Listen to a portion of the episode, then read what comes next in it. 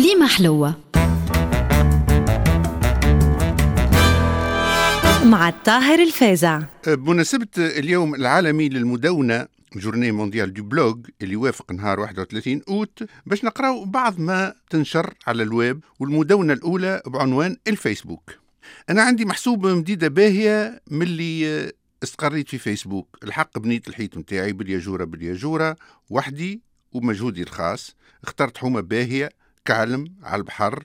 جبت بحذايا بعض أفراد عائلتي مش الكل. جبت زاد بعض أصدقاء المكتب والليسي مش الكل. جبت بعض زملاء الجامعة مش الكل. جبت أغلب رفاقي في الساحة الطلابية والساحة الشعبية. وبعد بشوية بشوية تعرفت على جيران جدد حيوتهم محسوب مش بعيدة برشا على حيتي. وجيراني فيهم شكون عنده أصحابه وأحبابه وناس ملاح ويعملوا 66 كيف. قابلنا تحت حيط الجيران. وتضربوا فيا وتضربت فيهم وبعثنا لبعضنا الاستدعاوات ودخلنا لحيوت بعضنا وتشاركنا في الأفراح والأطراح. الحق الحق فيسبوك حاجة باهية ومهمة في حياتي. تعلمت منه برشا حاجات وقابلني برشا أصدقاء ما كنتش نعرفهم وحبيتهم ورجع لي بعض أحباب عندي مدة مضيعتهم ولقيتهم وفرحت بيهم. تعرفت على ثقافات جديدة تعلمت ماكلات جديدة استفدت من معلومات وتجارب كثيرة.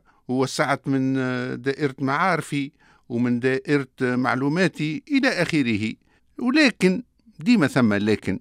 لكن فيسبوك بصراحة أدهشني بقدرته العجيبة على صنع وابتكار لغة جديدة خاصة به وبعض مشتركيه. فيسبوك صار عنده لاروس متاعه فيسبوك عمل لسان ال Face في بلاصة لسان العرب. ولات عنا أفعال جديدة نصرفوا فيها في الماضي والمضارع والمستقبل وحتى في الأمر. على سبيل الذكر لا الحصر فعل كومانتا يكومنتي فعل بارتاجا يبارتاجي فعل تاجا يتاجي هذا جميل وعادي ومقبول وقدرت نستوعبه تبقى ثم حويجات أخرين ما نجمتش نعديهم لا بالبوغاسيدر ولا باللاقمي مثلا شكون ينجم يقول لي شنو ال parcours اللي عملته عبارة يعطيك دودة باش ولات اليوم تكدودة؟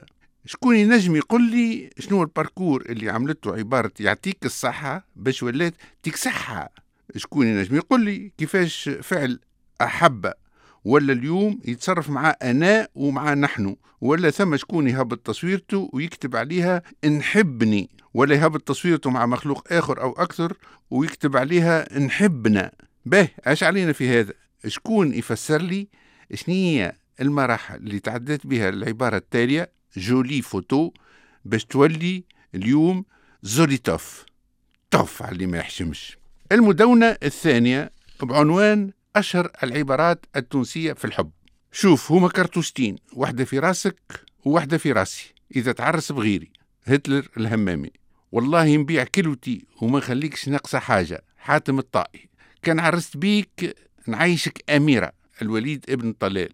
نلوج على مصلحتك. خاطر تستاهل واحد خير مني. هولاكو بعد ما نهب الدولة العباسية. قبل ما نعرفك حياتي كانت ظلام. أنت الشمعة اللي منورة حياتي. توماس إديسون. أنا مشكلة ولاد الآخرين. نضيع وقتي مع بنت الناس ونمشي. عندي مبادئ ونخاف ربي. الشيخ مشاري بن راشد العفاسي.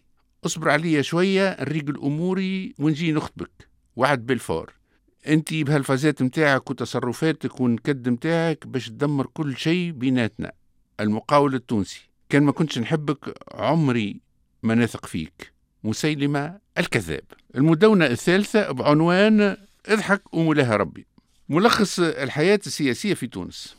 شيخ في مسجد يخطب وأغلب الحاضرين من بسطاء القرية. وصل الحديث يقول حتى لو دخلوا حجر أرنب لدخلتموه أخرجه الطبراني. فسأله واحد من الحاضرين الطبراني أخرج الأرنب؟ قالوا شيخ لا أخرج الحديث. سألوا الثاني من جحر الأرنب؟ قالوا شيخ لا يا ابن الحلال. أخرجه يعني رواه. قالوا آه هو كان عطشان رواه. قالوا قصدي رواء الحديث يعني قاله نقلا عن أحد. سألوا الثالث بي والأرنب إيش صار له؟ قالوا شيخ الأرنب استعارة فقط آه، يا إخوان. سألوا الرابع قالوا آه يعني الأرنب مش متاع الطبراني متسلفها. رد الشيخ لا يا أخي الطبراني ما عندوش أرنب. سأله الخامس طيب الطبراني استعار الأرنب من شكون؟ الشيخ تنرفز وقال لهم ربي هزني كان نجي نخطب فيكم مرة أخرى. سأله السادس علاش يا شيخ تحب تخطب؟ هو أنت مش معرسة. فنزل الشيخ من على المنبر ورمى العمام على الأرض وخرج من المسجد وذهب لأقرب حلاق وحلق ذقنه وهجر القرية ونزل بقرية أخرى بعيدة. وعمل هناك في مطعم لبلابي وكفتاجي وصحن تونسي. وبعد فترة مر به أحدهم من أهل القرية الأولى وقال له تعرف لو كانت ربي لحتك تولي تشبه الواحد كان خطيب عنا في المسجد بكري. فسأله الشيخ بفضول وش كان اسمه الخطيب هذا؟